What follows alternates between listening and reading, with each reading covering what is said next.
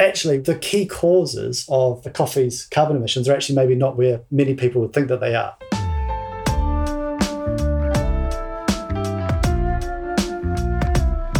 Well, I think all of us in the industry are aware that there's a lot of waste that happens all throughout our operations. I think with the backdrop of everything that's happening in the world, climate change has never been more of a concern and more visible to consumers. Obviously, you know, I want to be able to transition the business to carbon positive and be able to, to do a lot of environmental initiatives that would be positive, but a lot of those things come at a huge cost. Welcome back to the Fifth Wave podcast. I'm Jeffrey Young, editor in chief of coffee business magazine Fifth Wave. This is the second episode in our mini series on environmental sustainability across the coffee industry. In today's episode, we focus on how to reduce our carbon footprint within the cafe context. You might be surprised to know that the carbon footprint of a milky cafe latte is around 250 grams, and most of that carbon is actually generated inside the cafe at the final point of consumption.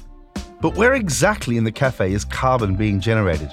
And what can coffee shop owners do to reduce it? We'll be hearing from Zaid Naqib, CEO of Bar 9, Lizzie Gurr, Chief Operating Officer for Hasbean and Ozone UK and New Zealand, Pamela Chng, founder of Singapore based Bettr Group. And we start this episode by speaking with Tim Ridley, founder of United Baristas, a platform that consults and connects resources within the retail coffee sector. Delighted to be here today on Fifth Wave with Tim Ridley, who's the founder of United Baristas. Welcome, Tim. Hi, Jeff. It's great to be here. I wonder if you could give us a bit of background about the carbon impact at cafe level. I really got interested in looking at what the carbon footprint of a cup of coffee was several years ago because it had been something that had been really in the back of my thinking when I was running the coffee businesses. And it really occurred to me that no one had was really taking a bit of a look at this. So I went and read all of the scientific papers that I could find just to even try and work out the basics. So what was the carbon footprint of a cup of coffee and where were the significant emissions from crop to cup? And I think it opened the door in a really interesting situation, which is that actually the key causes of the coffee's carbon emissions are actually maybe not where many people would think that they are. So there's some really good studies out there, and they're actually starting now to coalesce that if you think about just the espresso component of a cup of coffee, the vast majority of the carbon emissions are not from the cup that it's drunk in, or not from the coffee growing itself, or not even from the roasting, but are actually from the coffee making process itself, the energy for that espresso machine to turn the coffee into espresso, and also for the transport. But that's transport primarily from the coffee roastery to the coffee shop. And the reason for this is that these processes are just really energy intensive. And so that's why these are the greatest components of a cup of coffee's carbon footprint. And so I guess what caught me by surprise, and I think has caught many people by surprise, is that because these things are largely out of sight, there's no material waste around, say, for example, like you don't you don't see the energy used by an espresso machine in terms of like the cups piled up in the bin at the end of the day, or you don't see, you know, the amount of milk cartons or whatever it is you tend not to think about these as particularly key causes of waste. You're saying that the espresso machine is one of the big causes of carbon, and then the transport to the coffee roaster. What are the other elements that create a carbon impact within a cafe? Yeah, so this is a really interesting. So if you take the narrow level of analysis, that cup of coffee, that cup of coffee is still a key cause on a um, number of fronts. And the main reason is we just need to put the context of how much energy an espresso machine uses in the broader context of a cafe. So actually, espresso machines use, like an average espresso machine is using, say, around about three or four times the amount of energy that an average UK household uses in a year to make coffee. And is actually multiple, uses multiple more times than, say, other energy intensive appliances in a coffee shop, such as, say, a dishwasher so, in many hospitality businesses, the dishwasher might be the most inefficient appliance. In a coffee shop, it's the espresso machine. So, the other key causes, so around a, around the cafe's carbon footprint, is really those other energy intensive appliances such as air conditioning and the dishwasher, as well as, of course, the espresso machine. For many coffee shop owners, actually looking at ways that they can reduce their carbon footprint is intrinsically tied with ways that they can actually reduce their energy bill. So actually they can drive down their costs and also reduce their carbon emissions at the same time, which is just one of the reasons why it's such a worthwhile endeavor. What have you seen on, you know, what is the carbon footprint of various milk options? Is, you know, non-dairy really as good for the planet as many say it is? We said before that within an espresso, the espresso machine is the key cause of the coffee, carbon emissions. But within a cup of coffee, say a flat white, actually the milk is responsible for around about two thirds or three quarters of that in coffee's entire carbon footprint from crop to cup. So it's that, you know, that 200 mils of milk that you add right at the end that just, you know, adds so much to the carbon footprint. And actually, there's most of the alternative milks actually do have a lower carbon footprint, but the one that's really the lowest is oat milk. So globally, oat milk on average has a carbon footprint of around about a kilogram per litre, which is compared to, say, European dairy milk on average has a carbon footprint of around about 1.6 kilograms per litre.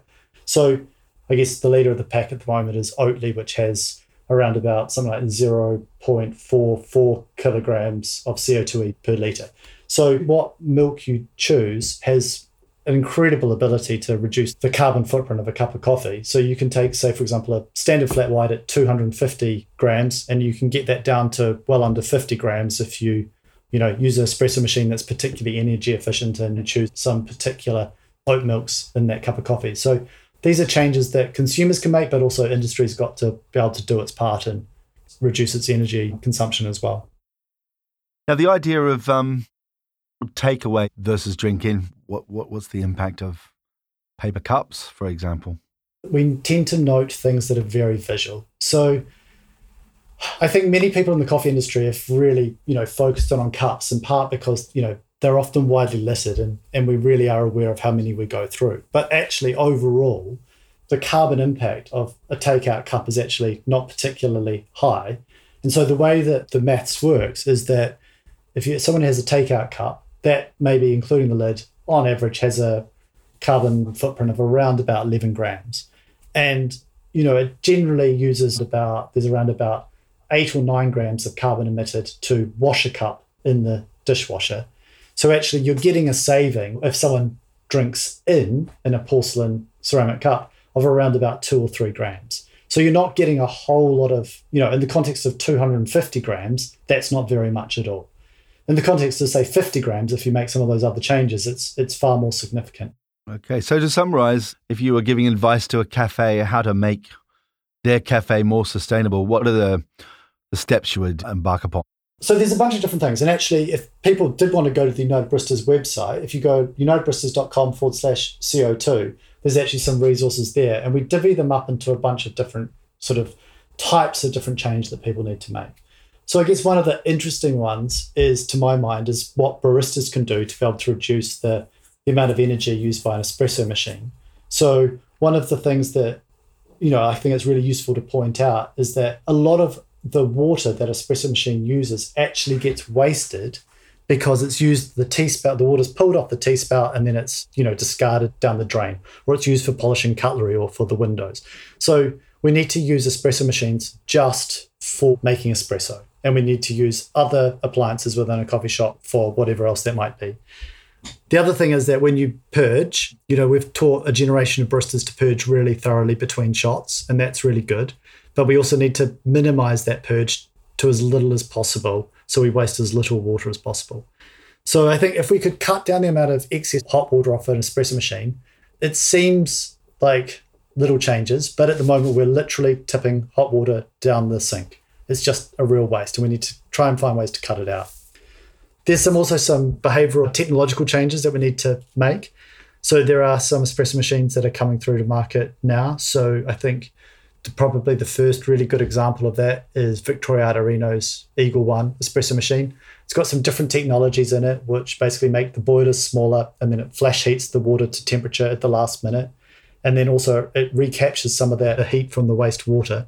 So these types of things need to become the norm. So I think it's really useful that when coffee shops are upgrading their espresso machine, they can actually take a look at what the options are in market and they can choose an espresso machine that's incredibly energy efficient because it's going to actually save them money in terms of their power bill, but it's also going to lower the carbon footprint of their coffee.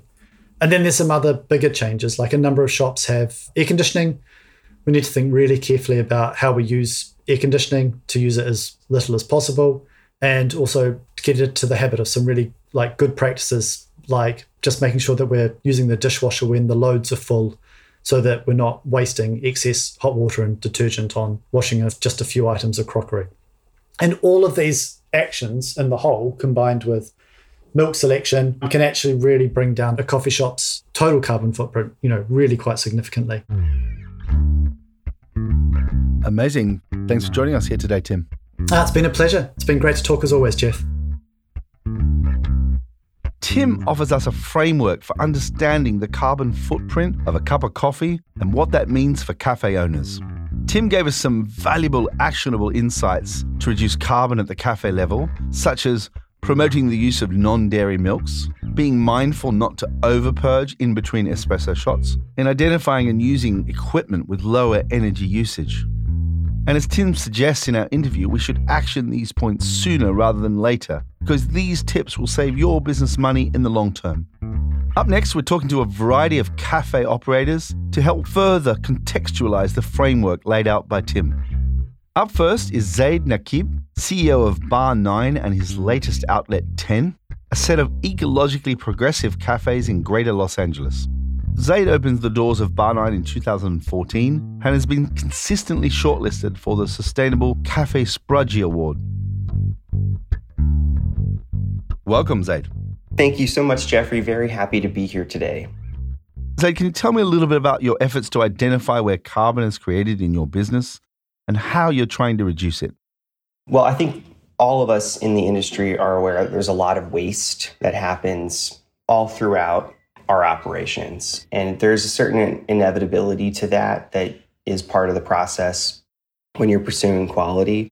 But it ends up having a really large impact. Uh, so, on simple things, milk waste is huge. Milk accounts for a, a huge percentage of the carbon footprint from coffee shops. And if we're wasting, you know, 10 to 20% of the milk every drink that we're serving, that has an impact. So there's a lot of wonderful ways of mitigating that from milk or beverage dispensers to automated milk taps and all of those types of pieces of technology have been great or just measuring it yourself and using a scale.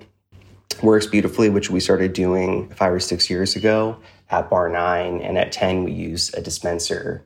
Water waste is a huge problem in the coffee industry as far as i can tell especially with espresso in particular where you're purging the machine all throughout the day you're cleaning it at nighttime. And then, uh, most importantly, in related to that, is the amount of coffee waste that happens, right? Just to get a beautiful extraction, you're going to be dialing in maybe four or five shots in the morning. You're going to be redialing throughout the day, purging the grinder every time you're making a grind adjustment. So, any opportunity to reduce variability there, I think is really. And it's that's kind of an unspoken truth because we all love espresso. But in the way most of us learn how to do it, there's just a huge percentage of waste that's built in. And then for us, we also, at the roasting facility, that is the all the electricity there is solar powered, which is is huge. You know, I've got a lot of friends who have used things like the Bellwether roaster and other roasters that are much more energy efficient or Lorings and things like that that recirculate the energy and reduce the carbon impact as a result. So there are a myriad of opportunities. And I'm sure most of us, including myself, are probably missing some of those opportunities because we're so in the weeds of our businesses and whatever we're doing day to day. So, is that solar powered electricity? Is, is that buying from electricity providers that are using solar power, or, or you actually got your own solar panels? We have panels. Wow. And, and, and are you able to provide all of the power you require? I mean, everything except for gas. We do have a Probat, so we use gas for the Probat and obviously for the water heater, which is a simple side example, like in LA County Health Department, uh, you have to use these kind of really old fashioned water heaters, which are not very energy efficient. You actually can't use the more energy efficient kind, like the tankless ones, legally. It just that's how it's written. So you have to battle some of those types of things as well the, the, laws that currently exist or you know that you have to have a certain amount of disposables in terms of paper towels etc some of those things have changed over time. But yeah apart from the gas required for the roaster and for our water heater everything else at bar 9 is powered by solar. Fantastic. I mean obviously uh, you've got the sunshine over there in california We'd love to have plenty that. of it. that sunshine. Thanks so much, Zaid, for joining us here today on Fifth Wave. Uh, my pleasure. Thank you so much for having me, Jeffrey. Zaid gave us some excellent pointers as to how he reduces the milk waste in his cafes, including weighing it out and or using a milk dispenser. Now we're going to have a quick word with Lizzie Gurr, Chief Operating Officer for Hasbean and Ozone, UK and New Zealand. Ozone has two cafes in London and another two in New Zealand, and is in the accreditation stage to become a certified B Corp company. Welcome, Lizzie. Thank you. I wonder if you could tell us a little bit about Ozone's approach to sustainability. Well, I think both Ozone and Hasbean have been purpose led businesses since that became a marketing phrase. so we are founded, like I said, on really grassroots kind of foundations uh, by founders who genuinely wanted to make a difference at origin that would mean positive impact for the for people living in those countries and for the whole supply chain. Sustainability and climate change is a pretty high priority within our organization, if not the number one priority, I would say. I think with the backdrop of everything that's happening in the world. Climate change has never been more of a concern and more visible to consumers, which is, is great news because it means consumers are, are ready to see the action that businesses are, have been taking behind the scenes for years. And it also makes us increasingly more accountable to continue to take action.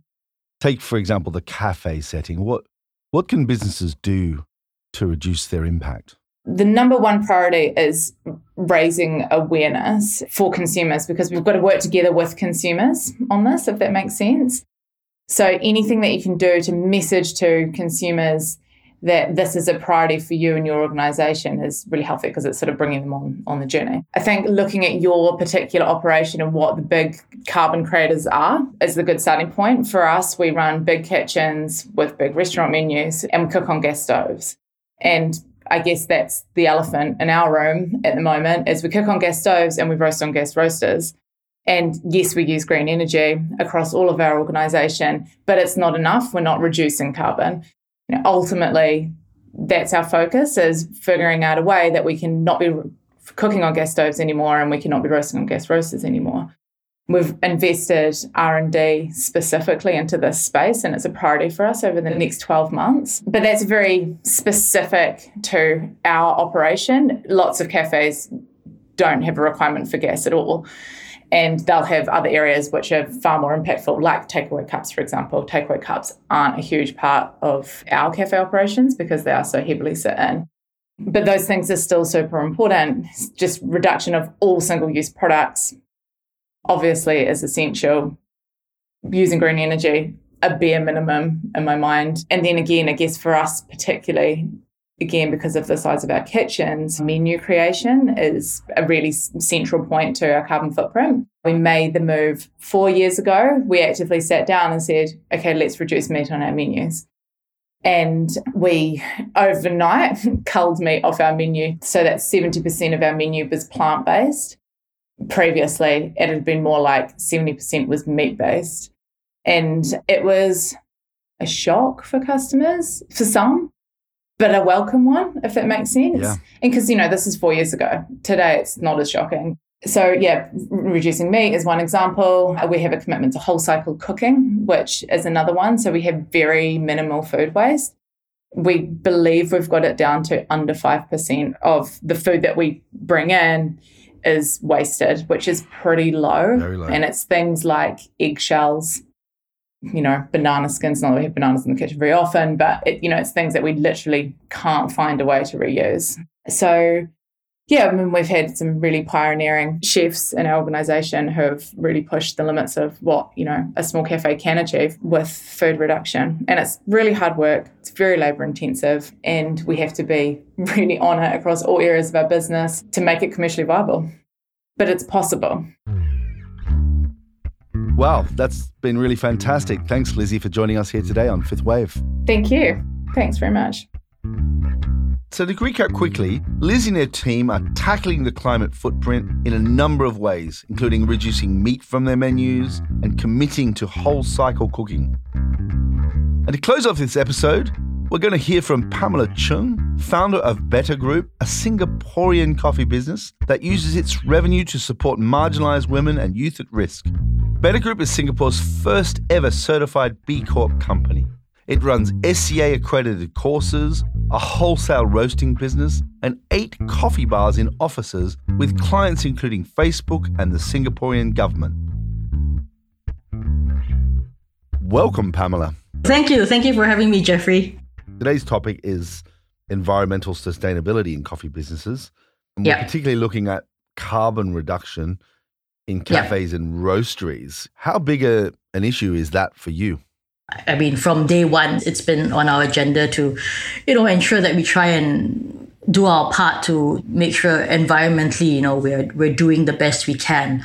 And I think over the years, we, I mean, for our business, is just kind of taking the daily steps to do what we can, right? Obviously, you know, I want to be able to transition the business to carbon positive and be able to, to do a lot of environmental initiatives that would be positive, but a lot of those things come at a huge cost, right? So I think as a social business, that balance between financial sustainability, social sustainability, environmental sustainability is, is a very challenging rope to walk on. So for us, it's really been about focusing on making one change every day, every month, every year right? So that we're working towards that ideal state of being as environmentally sustainable as possible. I wonder if you could tell us about your clean energy and solar initiatives. Hmm. Right now, our academy and our roastery are operating on about 40% solar energy. So for this one, our target is by 2023, 2024, we want to be 100%. And that one, we basically, you know, just buy energy off the solar power companies, right? And to ensure that at least we're doing that because again, there are kind of infrastructure limitations. I'd love to be able to operate the roastery with our own solar panels, right? But it's just not possible. not possible. It does cost more, but you know, it's a conscious decision, right? Because what is the consequence of not doing these things for the future of our planet? Thanks so much for joining us here today on Fifth Wave, Pamela. Thank you. Thanks, Jeffrey. I like how Pamela was totally upfront about how carbon reduction and sustainability initiatives can be very costly. Balancing business needs with the need to reduce a carbon footprint is a real challenge for cafes. And for many owners, trying to navigate the day to day stresses of running a business, developing and executing a carbon reduction plan can feel overwhelming. But I believe the work is absolutely worth it. Not only is it an imperative for our industry to rapidly change for the benefit of our planet, but today's consumers are increasingly aware of their own carbon footprints and they seek out coffee shops that align with their values. Targeting carbon reduction presents a cafe with an exciting opportunity to create a key point of difference and increase revenues. And ultimately, many carbon reducing measures will also save you money in the long term. Put simply, lowering carbon footprint makes good business. And that's all for this week's Fifth Wave podcast. Please subscribe to the Fifth Wave wherever you get your podcasts, and we'd really appreciate a good rating if you enjoyed this show. Please subscribe to us on Instagram, Fifth Wave Coffee. That's the number five followed by TH Wave Coffee. And tell us what topics are important to you so we can make the show more relevant to you and to your business. This episode was recorded in the one and only Serendipity Studios in glorious Camden, North London. It was produced by myself, Jeffrey Young, the World Coffee Portal team, James Harper of Filter Productions, and sound engineering by Chris Bristow. This week, in association with the Coffee Music Project, we leave you with a really fun song, California Sky by Chanel Yates. Have a great week, and until next time, stay safe and stay caffeinated.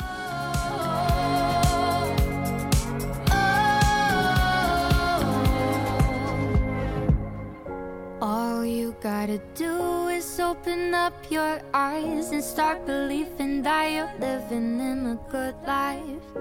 All you gotta do is open up your eyes, eyes, eyes. See the California sky. Get high on the feeling from all of its healing. Let the California sky.